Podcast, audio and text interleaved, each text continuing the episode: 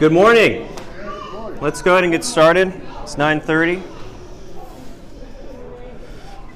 Let's open in a word of prayer.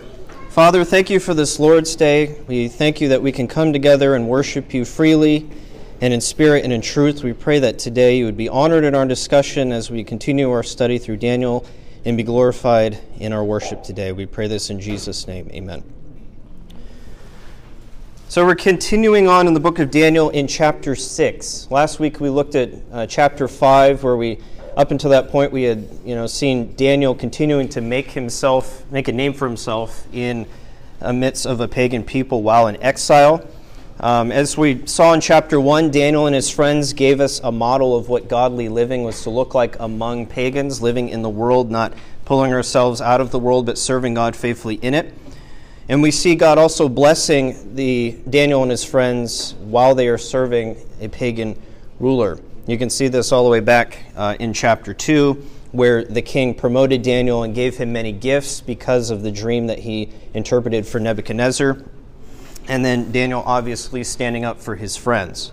So we see God working uh, in just very practical ways for Daniel as he is uh, being a witness for the Lord among the pagans.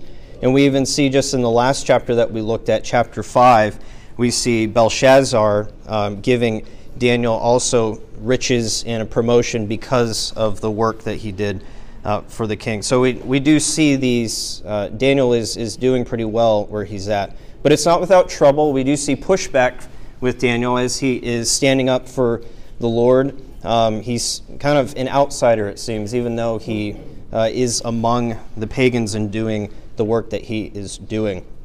And this is definitely a good thing. We see biblically that earning wealth from our work is biblical. We see in Ecclesiastes chapter 5, verses 18 through 19. Here is what I have seen. It is good and fitting for one to eat and drink and to enjoy the good of all his labor in which he toils under the sun all the days of his life, which God gives him for it is his heritage. As for every man to whom God has given riches and wealth, and given him power to eat it, to receive his heritage and rejoice in his labor, this is the gift of God. And we know that Scripture teaches that all things come from God, Romans 11 36, and that every good and perfect gift comes from above, James 1 17. So these are good gifts that God is giving and blessing Daniel in spite of the situation that he is in. And we'll see very shortly in chapter 6 that, that some of that came from Daniel's work ethic. We're going to talk a little bit about a Christian work ethic today. But Daniel continued to faithfully serve his employers, so to speak, uh, while in exile and was a witness for the Lord in doing so. But that also did not come without difficulty, um, as we'll see here in chapter 6. So if you turn over to chapter 6, Daniel chapter 6, we'll begin in verse, we'll look at verses 1 and 3 first. It pleased Darius to set over the kingdom 120 satraps, to be over the whole kingdom, and over these three governors, of whom Daniel was one, that the satraps might give account to them, so that the king would suffer no loss. Then this Daniel distinguished himself among the governors and satraps because an excellent spirit was in him, and the king gave him uh, gave thought to setting him over the whole realm. So we see this Darius coming on the scene in chapter 5. Um, this was really the end of the Babylonian Empire, at least at this time. Uh, we saw Belshazzar being killed the very night that Daniel gave him the interpretation of the writing on the wall. Um, this is not to be confused with the Darius of the book of Ezra, even though that king was also Persian, but they're two different men. Um, and this was the practice of the Medes and the Persians to divide their kingdoms up into different provinces. So the king was seeking to, you know, best efficiently or best manage his kingdom and giving Daniel consideration um, over the, one of those provinces. Um, why was Daniel considered uh, as, as a candidate for this position?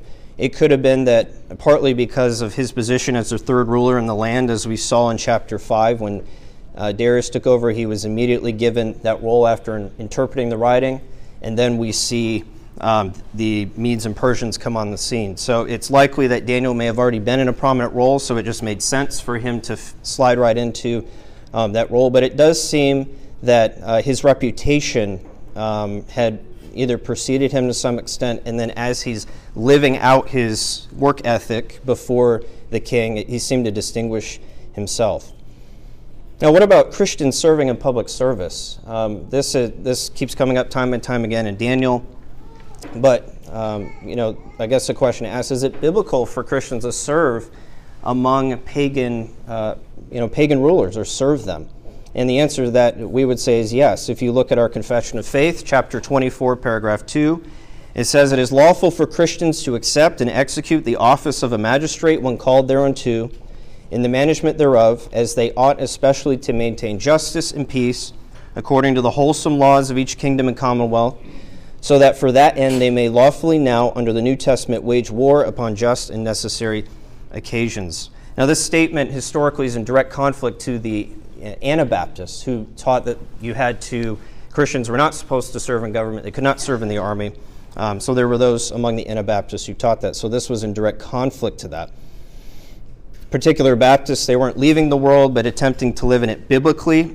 We see government as from God so it can't be wrong to serve it as a Christian. It is a biblical institution. Romans 13 makes that very clear that they are God's servants for us to some extent.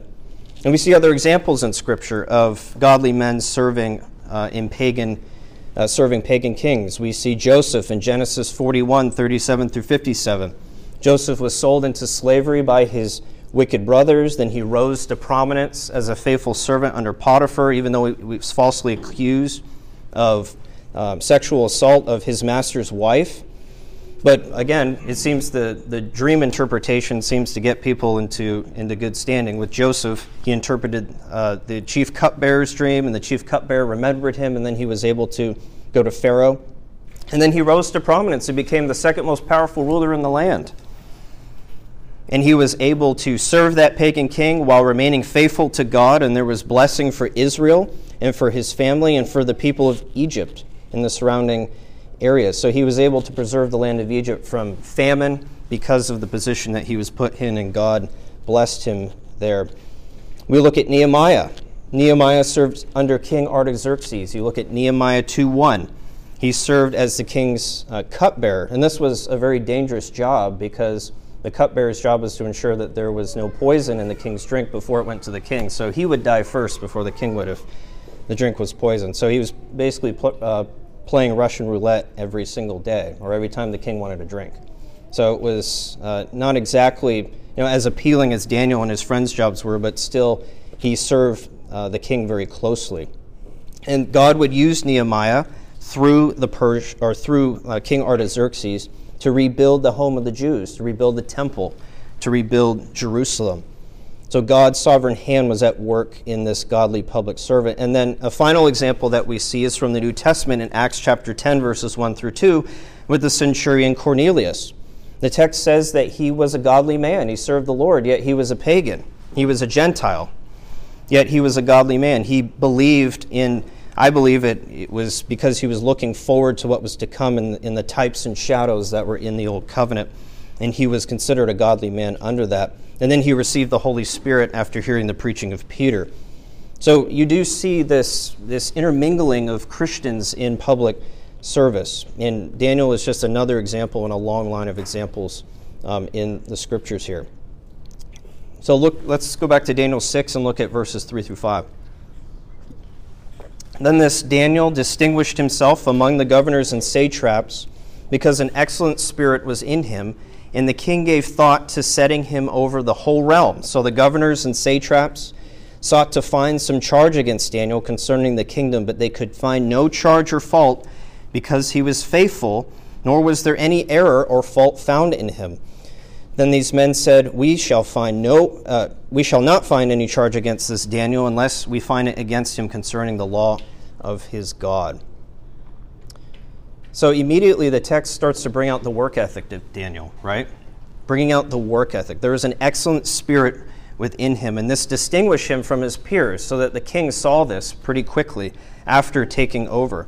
Daniel was a distinguished member of his peers, and that's why he sought to put him over, uh, give him this great responsibility. But of course, these jealous, wicked men rose to the occasion to try and stop Daniel because, I think, partly because of his work ethic uh, in, in creating jealousy in them um, as he was rising above them. It could be too, maybe the men were cut to the heart because their work wasn't as good as Daniel's, maybe. They were convicted. And as we'll see, these men were conniving, they were deceptive. Um, so these men were not men of integrity. And, and uh, typically, evil men will try to stop good men from doing what is right because it exposes them uh, for who they really are. But the text does go out of its way to point out Daniel's work ethic here. Um, and it says that he was faithful and he, he had an excellent spirit within him. So uh, I think we'll park here for a second. I want to talk about what does a biblical work ethic look like. And we see it exemplified here in Daniel, but what does that look like biblically speaking? Um, if you look at Ephesians chapter 6, verses 5 through 8, Ephesians 6, verses 5 through 8, it says, Bondservants, be obedient to those who are your masters according to the flesh, with fear and trembling in sincerity of heart as to Christ, not with eye service as men pleasers, but as bondservants, doing the will of God from the heart, with good will, doing service as to the Lord and not to men, knowing that whatever good anyone does, he will receive the same from the Lord, whether he is slave or free. So, this is toward the end of the book of Ephesians. Paul has already laid out gospel promises in Ephesians 1 and 2 that every spiritual blessing in the heavenly places is ours in Christ Jesus and that we are not saved by works, we are saved by grace through faith alone. And then he applies those principles in practical Christian living, especially starting in chapter 4, where we see him talking about the unity of the people of God, that they're to be unified in Jesus Christ. And then in chapters 5 and 6, we have more practical daily living. How are we supposed to apply these gospel truths to our lives? So here he talks about uh, slaves, especially. And I think that even though it is specifically about slaves, I think the principle is about a work ethic in general. So we can apply this more broadly, I think, to employment. Um, but the point is, we are to be faithful to Christ by doing well at our jobs. Paul does address masters later. Masters are to treat their slaves fairly, but slaves are to do the work that they're given uh, by their masters. There's this mutual relationship that's to happen here. Masters are not to lord over their slaves, and slaves are to obey their masters. So, Paul's point here wasn't to end slavery, but to establish biblical relationships between master and slave that would be godly in the midst of a less than ideal situation where one person is owning another. And eventually, we would see these principles, biblical principles, would lead to the end of slavery later on in history. Uh, jump back to Proverbs chapter 14. Proverbs 14, verse 23. Proverbs chapter 14, verse 23.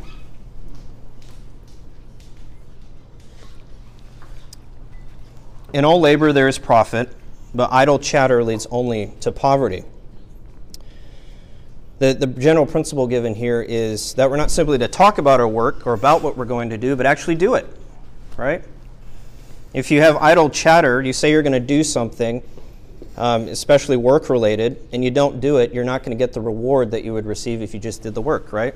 And the Proverbs give us these general practical principles that are laying out biblical wisdom, right? We see, especially in Pro- the, the early, maybe first six or seven chapters of Proverbs, you see this principle of wisdom being laid out. This is the fear of the Lord is the beginning of wisdom. So these practical applications of wisdom are an outflowing of what it means to fear God.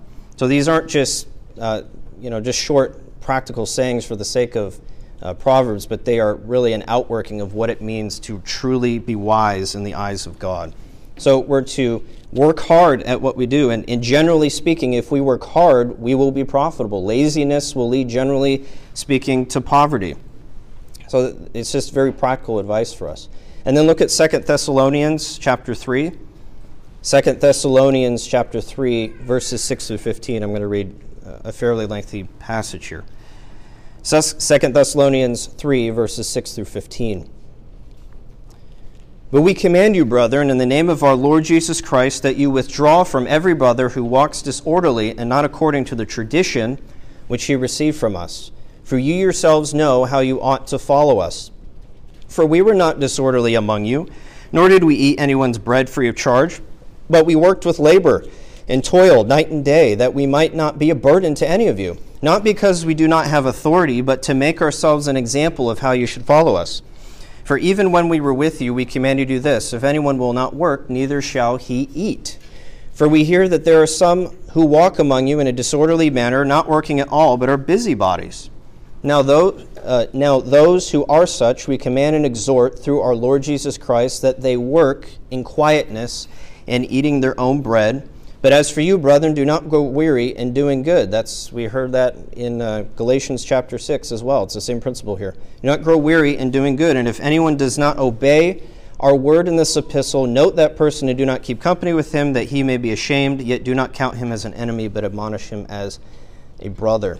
So, Paul here is exhorting the Thessalonian church to be faithful to the calling that they have in Jesus Christ. So, apparently, there was a problem with people who were being idle in the church. They were busybodies. They weren't minding their own business, they weren't taking care of their families. They were just uh, nosing around in the church instead of working. And that tends to be the case when you have idle hands, right? You try to fill it with something else, and it tends to be something that is sinful and something that is not good. Um, so, work is a way that uh, not only for us to provide for ourselves and our families, but it also keeps us out of trouble, right? If we're working, it's, it's hard to get ourselves into sinful practices if we're busy with, with other things. So, Paul gives himself as an example here. He, as an apostle, had every right to get his food from the church for free. He says he has the right to demand food from them, right? He has the right to do that. We even see this over in 1 Corinthians chapter 9, where Paul says that uh, not to uh, muzzle an ox as he treads the grain. The, the minister of the gospel should expect to receive something in return for his work, yet he laid that right aside for the sake of the gospel in this case. So Paul is doing this to teach the Thessalonians a lesson in this particular passage. He wants them to see what a biblical work ethic looks like. He loved this church and wanted to give this example to them. But he gives some hard advice. If you don't work, you don't eat. In other words, your daily food should come from work, otherwise, you don't get to eat. And this, I think, shows the necessity of faithful work in our daily lives. Um, our very livelihood, our ability to survive, comes from our work. Um, and this is all the more important to take, work hard to take care of ourselves and our families. We see in 1 Timothy 5 8 that to not provide for one's family, especially those um, in our own household, is to be worse than an infidel or worse than the pagans. And this is in the context of instructions for the church, right? Paul is giving instructions for how widows are to be taken care of. Um, were those widows, uh, did those widows have families? If they had families, that should not be the burden of the church to take care of them. It should be their families that should take care of those widows. So I think there's very practical instructions here. Um, what this meant, though, is that the family that cared for their widow had to work to be able to provide for their family. Uh, uh, money, food, etc., didn't come naturally. It doesn't just show up, they had to earn it. So, implicit in this command to care for family is the command to work, and to not to work is to make you worse than a pagan. So, very strong words that, as it relates to work ethic in the scriptures. Now, how can this apply to us uh, today? How do these passages apply to us? We're to work to God's glory. We're to work to God's glory wherever we are. We should have, Christians should have strong work, ethics, at the very least, doing what we are supposed to be doing, fulfilling our duties as best we can. Now, this doesn't mean that we'll be perfect out of work, nor does it mean that we have to um, be driven to start our own companies. that can be considered hardworking. I think that's something that you see in the world that this idea of hustling, right? Con- constantly making money and, and starting companies or whatever the case might be uh, is something that the world seems to push. You have to be working all the time. I, don't think that's biblical either. You can still be hardworking where, you, where God has you and the duties that God has placed on you the world's understanding of success is really having as much money and possessions and status as possible. Um, but as Christians, that should not be our desire. We're to be faithful wherever God have us. So the question is, are we faithful with the job God has given us? Do we desire to do our best in our work? Or are we the ones who are constantly falling behind on our work that our boss has to constantly chide because we aren't doing what we're supposed to be doing with our duties? Christians should be the ones who are following through on their duties, um, and, and the pagans should not be outdoing us in that respect. We should be faithful to our work. Do we commit time theft by using our employer's time for other things we shouldn't be? That's something we have to constantly be asking ourselves. Do we execute our tasks faithfully as Scripture commands us to do and as exemplified in Daniel? Daniel was faithful and stood out among the rest of his peers in his work he did, and this even led to potential promotion. And think too what this would have done for the Jews as a whole. Daniel effectively represented his people before the king in the prominence of his position. As Christians, we can, we can make a parallel to us. As Christians, don't we represent our brothers and sisters in Christ when we're before the fallen world? Yes, we do represent Christ, and we are to live to his glory above all things. It is the Lord Christ we serve.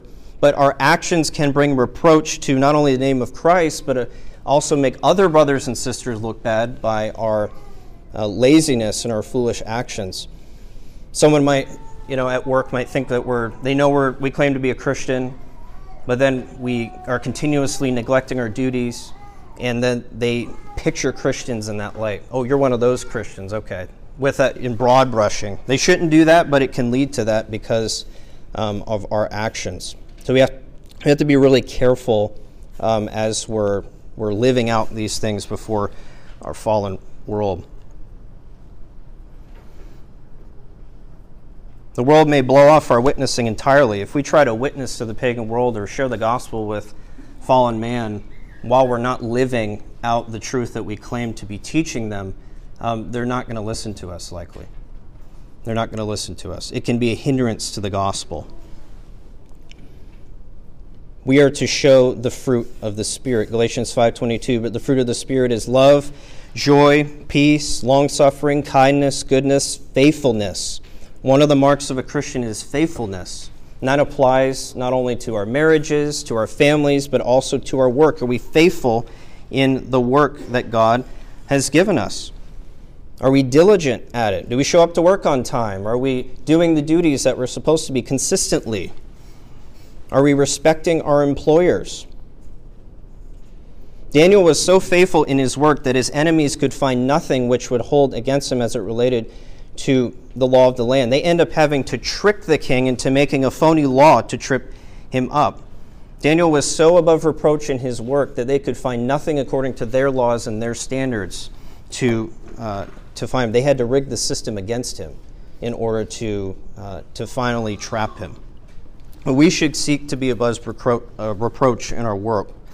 The world speaking well of us in some sense is not necessarily a bad thing. We should be liked and respected for the righteousness we perform in front of pagans, giving glory to God above all. It is a natural consequence for doing what is right in God's eyes. Now, that doesn't mean we follow in the wicked ways of the world, doesn't mean we embrace their mindsets, but it, there is a practical sense where the world, in common grace, does appreciate it when we do things that are right and things that are good. If you look at Proverbs 3 1 through 4, it says, My son, do not forget my law but let your heart keep my commands. For length of days and long life and peace they will, they will add to you. Let not mercy and truth forsake you. Bind them around your neck, write them on the tablet of your heart, and so find favor and high esteem in the sight of God and man. So, as we're living in a way that is pleasing to God, in a way that is according to biblical wisdom, it is pleasing to God, but it also does gain favor with man. Man sees those things, and they will um, they will appreciate that in a in a very practical sense. We even see this with our Lord, Luke two fifty two, that as he grew according to his human nature, he grew in favor with both God and man. As his character grew, he was respected among men and also loved by his Father. Let's go back to Daniel chapter 6. Daniel 6, verses 6 through 9. So these governors and satraps thronged before the king and said thus to him King Darius, live forever. All the, all the governors of the kingdom, the administrators and satraps, the counselors and advisers have consulted together to establish a royal statute and make a firm decree that whoever petitions any god or man for 30 days, except you, O king, shall be cast into the den of lions. Now, O king, establish the decree and sign the writing so that it cannot be changed according to the law of Medes and Persians, which does not alter. Therefore, King Darius signed the written decree. So now we start to see the scheming of Daniel's enemies. Daniel's living a godly life before them. He's been picked as a possible candidate for this very high position, and now his enemies want to bring him down. And they go to the king and propose this law that obviously would only apply to Daniel and maybe the Jews. Um, it was clearly meant to trap uh, Daniel. Uh, and they came up with this way so that they could say, oh, look, according to our law, you're not obeying our law. You're not doing what we said to do. So we're going to, and, and the, ultimately the punishment would have been death. It was capital punishment. Their scheming is brought out even more in how they address the king. They say, King Darius lived forever. They're very disingenuous. They're trying to manipulate the king to do what they want. And Daniel would use this similar declaration later on in the chapter, but these men did not have the best interests of the king at heart. They were trying to use this situation and the king's power for their own uh, devious purposes. So very, they were being very disingenuous. And they were also lying to the king by leaving out key information of who this law was for. Right? If the king had known that this was about Daniel and maybe the Jews, I don't think, based on what we see later in the chapter, I don't think Daniel would have, or the king would have signed this law because uh, he liked Daniel. But they left out some key information so that the king would sign this. So it was really a, an omission of key information and the pride of the king, I think, too. I mean, our natural, his natural pride, as probably as the king would have been, sure, why don't you just worship me. Why wouldn't I want you to worship me? I'm the king, I'm the most powerful person. Why wouldn't you want me to do that? And not thinking through the consequences of his actions, and not thinking through um, that this would affect him internally as it relates to his own kingdom and who would be involved in it. It seems his pride had blinded him. Proverbs 19, verse 20, which tells us to seek wise counsel, was clearly not in play here, and the king would pay for that. He didn't seek wise counsel, he just took whatever was given to him by his rulers without examining it closely and maybe getting a second opinion to make sure that he was uh, doing something that was wise. The king let his pride get in the way. Now we look at verse 10. Now, when Daniel knew that the writing was signed, he went home, and in his upper room, with his windows open toward Jerusalem, he knelt down on his knees three times that day and prayed and gave thanks before his God, as was the custom since early days. So Daniel probably knew about this decree pretty early on, given his position. And it's interesting, too, you know, talking about getting a second opinion. The king didn't even consult Daniel on this, even though he knew that Daniel was in a high position and distinguished himself. He apparently didn't consult him on this at all. You would think that someone as trusted as Daniel would have had this run by him first by the king. And I think, again, this shows the king's pride and the manipulation that was at play by Daniel's enemies. But you do see here that Daniel did not falter even in the midst of this threat. He continued doing what he knew to be right, which is to worship God, pray to God. And Daniel didn't get himself in line knowing that the decree was in play. He didn't go, "Oh, I, you know, I haven't prayed in six months, but you know, I better get myself in line now that the, you know, now that this decree is in place." No, it says that this was his custom since early days. This was Daniel's way of life. He was just a praying man. He worshiped God. And this seemed to be well known because the enemies um, of Daniel knew that he uh, was a godly man. But he just continued doing what he was doing, praying to God. He was faithful to God consistently without being fazed by the decree of death that was upon him. However, I think we do have to be careful not to assume that Daniel uh, didn't have any second thoughts or, or wasn't afraid. Daniel was a, a, man, right? Daniel was a man.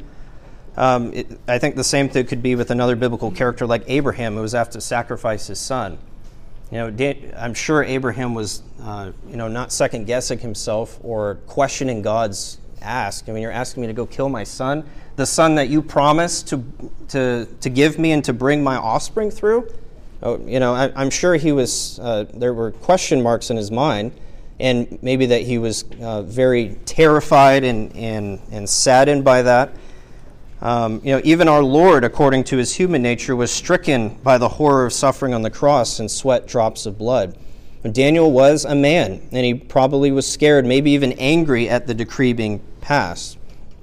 But nonetheless, in each of the ex- examples, each of these men obeyed God, even though they were asked to do something difficult. And I think it's fair to ask how we would respond in a situation like this. You know, we certainly in this country don't face the kind of persecution that we see in the early church, like in Hebrews 11 or in Acts. Um, but we do see that Christians who desire to live godly in Christ Jesus will suffer persecution from 2 Timothy chapter 3. Now, there will be some measure of persecution if we are Christians. There will be a cost to following Jesus Christ, regardless of uh, the degrees that it comes in. Especially since we do identify with our Lord, who himself was killed and who himself was persecuted. We are not better than our masters. We will suffer in some way, shape, or form for the name of Christ. But in any given situation of persecution, would we stand? And I think the honest answer to that question is we don't know. We don't know. In our own strength, we will fail. In our own strength, we will fall. You know, if, if you know, we should never assume that, that we would stand. We should never make that assumption because we are weak, frail creatures in our own strength. If someone comes and threatens my family because I'm a Christian or gives me an ultimatum, deny Christ or I will hurt your family, that would not be an easy choice. That would not be an easy choice.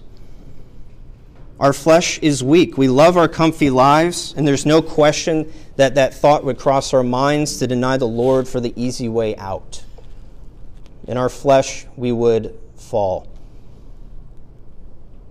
We are to, however, the scriptures do say that we are to love our families less than our Lord. We are to love Him above everything. We should remind ourselves of that often. Do we really believe in our Lord, or is our church life and Bible reading merely going through the motions, or are those things sinking in so that when these difficult times come, that we can withstand with Scripture and the, the Spirit's help in helping us to stand and to know what to say before wicked men? These things should seep into us so that we really believe them and apply them to our lives. So, this means that the solution to persevering under persecution is not our own strength. Because in our own strength, we will fail. If we rely on our flesh, we have no hope. Our only hope is our Lord. If we're in Christ, He will keep us from ultimately falling away. Even if we stumble, He will keep us. And that is where our hope and our rest is found in Jesus Christ. And His Spirit will give us strength to give us those things to say in these times of trouble. Let's look at verse 11 of Daniel 6. Then these men assembled and found Daniel praying and making supplication before his God. And they went before the king and spoke concerning the king's decree. Have you not signed a decree that every man who petitions any god or man within thirty days, except you, O king, shall be cast into the den of lions? The king answered and said, The thing is true according to the law of the Medes and Persians, which does not alter. So it didn't take long for Daniel's enemies to, um, you know, to, to take advantage of this situation. They were spying out his personal life, and it's important to emphasize that Daniel's personal life that we were talking about here. Daniel wasn't taking advantage of the king by using the king's time for his long prayer sessions. This was something that he did outside of work hours, so to speak. But these men still uh, spied on him. They apparently followed him and, and ensured that he was caught in the act um, even though he was still being faithful in his work. And as soon as they found the, Daniel doing this, they went to the king and they reminded the king of the law's existence. And the way they brought it up is interesting too. So they don't say that we put this law in place, say, you, king, you signed this law into place. So they're putting all of the responsibility on the king. And saying, you signed this, it doesn't change, you know, as if they had nothing to do with it, right? these men are, are devious liars, and, and they're doing everything they can to stop Daniel. Looking at verse 13. So they answered and said before the king, That Daniel, who is one of the captives from Judah, does not show due regard for you, O king, or for the decree that you have signed, but makes his petition three times a day. And the king, when he heard these words, was greatly displeased with himself, and set his heart on Daniel to deliver him, and he labored till the going down of the sun to deliver him. Then these men approached the king and said to the king, Know, O king, that it is the law of the Medes and Persians, excuse me, that no decree or statute which the king establishes may be changed. You can even see the derogatory language being used here of Daniel, right? Oh, he's one of those captives of Judah. He's not one of us, right? He doesn't show regard for you. One of those, one of those slaves does not show any regard for you, O king. We need to deal with him. And then again, they remind the king of the law. This law does not change. This law does not change. You have to follow through with this, and you're the one who signed it. And the king's reaction is actually interesting too. He doesn't say it doesn't say that the king blamed Daniel's enemies, but that he was displeased with himself. He realized that he had done something foolish and that he had been duped. He should have known better than to take the advice of these men. He should have known better. He knew he was tricked at that point, that he had been tricked because one of his favorite servants, Daniel, was trapped in this law that he enacted. So he's probably kicking himself very hard because he listened to the counsel of wicked men. Looking at verses 16 through 23, almost done with the chapter here, 16 through 23. So the king gave the command, and they brought Daniel and cast him into the den of lions. But the king spoke, saying to Daniel, Your God, whom you serve continually, he will deliver you. Then a stone was brought and laid on the mouth of the den, and the king sealed it with his own signet ring and with the signet of his lords, that the purpose concerning Daniel might not be changed. Now the king went to his palace and spent the night fasting, and no musicians were brought before him. Also his sleep went from him. then the king arose very early in the morning and went in haste to the den of lions. And when he came to the den, he cried out with a lamenting voice to Daniel. The king spoke, saying to Daniel, Daniel, servant of the living God, has your God, whom you serve continually, been able to deliver you from the lions? Then Daniel said to the king, O king, live forever. My God sent his angel and shut the lions' mouths, so that they have not hurt me, because I was found innocent before him, and also, O king, I have done no wrong before you. Now the king was exceedingly glad for him and commanded that they should take Daniel up out of the den. So Daniel was taken up out of the den, and no injury whatever was found on him, because he believed in his God. Well, again, this is the, the moment of truth for Daniel. He's now praying to God three times a day. He's violated this, this phony law, and now he's being brought to his apparent death. And again, Daniel being a man, he was likely terrified of the fate that would await him. To be torn apart while living by these huge beasts had to have caused Daniel to second guess himself, at least to some extent. But again, he remained faithful. He knew that God could deliver him, but he did not have a guarantee of that, even though God had a track record of uh, you know, saving Daniel and his friends in the past, Daniel could not assume that that would happen. And it also seems that the king attempted to make himself feel better, right? By th- when he threw him into the lion, said, "Well, your God will save you. You know, you'll be okay. Calm down. You know, it's not a big deal. Your God will take care of you, right?" Um, as if the you know the king didn't really have anything to do with this, or he'd be okay. The king didn't know that, and as we see that night, the king didn't sleep at all. He didn't sleep at all. And that's something that sin can do to us. It can have a physical effect upon you. A, a bad conscience, an unresolved conscience can create all kinds of problems. We see this like in Psalm 32 3, where sin clearly has physical effects upon um, a person's uh, being. It can cause such a ruckus in our consciences that sleep can be taken away. We don't want to take care of ourselves or eat. And I think that's partly what we see here with the king. Besides the anxiety of Daniel being ripped apart, an innocent man being ripped apart, um, I think it was a guilty conscience as well that he had put Daniel in the situation by his own foolishness. Now, who is this angel? Um, John Gill says that this was the same one who showed up in the fiery furnace earlier in the book, um, which would have been Christ in human form, as Gill says.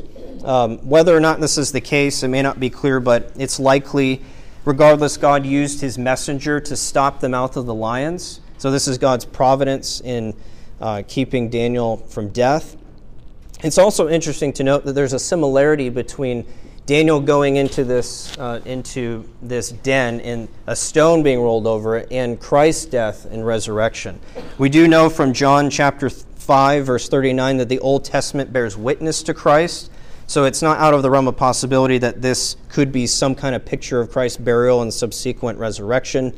Um, the language is very oddly specific here uh, in Daniel and there's suspicious parallels with the burial of Christ. We see Christ being unjustly condemned by wicked men who hate him because he is righteous, killed and buried, and then buried, then rises from the dead. In the parallel, we see Daniel is unjustly condemned by wicked men who hate him because of his upright character. He is thrown into the den of lions, which, for all intents and purposes, is sure death, and then is brought out unharmed. So I, I think you could see, you could make a parallel here between uh, Daniel's situation in a, in a foreshadowing of Christ.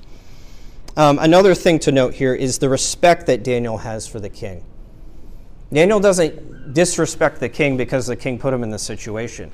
He, he addresses the king according to his title. He says, O king, live forever. And he does so in a genuine, respectful way. So Daniel took kindness to the king, even though the king had unjustly condemned him.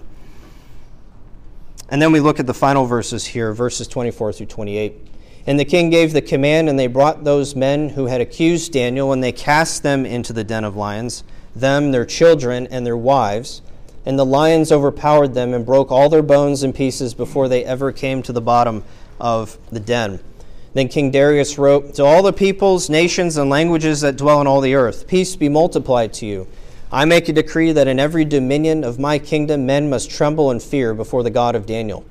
For he is the living God and steadfast forever. His kingdom is the one which shall not be destroyed, and his dominion shall endure to the end. He delivers and rescues, and he works signs and wonders in heaven and on earth, who has delivered Daniel from the power of the lions. So this Daniel prospered in the reign of Darius and the reign of Cyrus the Persian. And it seems here at the end that this king seemed to trust in the true God. He seemed to trust in the true God. Uh, unlike Nebuchadnezzar, who didn't trust until much later, it took him a long time to come to that point. It seems that pretty quickly uh, Darius believed in the God of Abraham, Isaac, and Jacob. And we do see justice being brought upon these wicked men. And it wasn't just the men, it was their wives and their children as well were thrown in there these men truly represented their families. You know, as went the father, so went the rest of the family, right? There was almost like a covenantal representation there. So they were thrown into the lion's den as well. But we see things going well for Daniel, uh, at least for a time after this. And it says that he prospered. God continued to bless him, again, because of the faithfulness that uh, he showed to God. God does honor those who honor him in some way, shape, or form. And I think that's all we have for today. Um, so we'll go ahead and close with a word of prayer and then head into worship. Father, thank you for this time in your word, Lord. We pray that this would settle in our minds and that we would be ready to come to your word as, as Pastor Steve brings us the preaching from your word, Lord, and that we would listen and apply these things to our hearts, Lord, that we would walk away here refreshed, renewed, repentant people, Father, who would live out this week in obedience to you, and that we would take of the table with pure hearts, that we would lay aside any sins that we have in our hearts, Lord, and that we would obey and come to the table um, after examining ourselves. We pray that our worship today would be pleasing to you in all things. And I pray this in Jesus' name. Amen. Amen. Thank you. Thank you.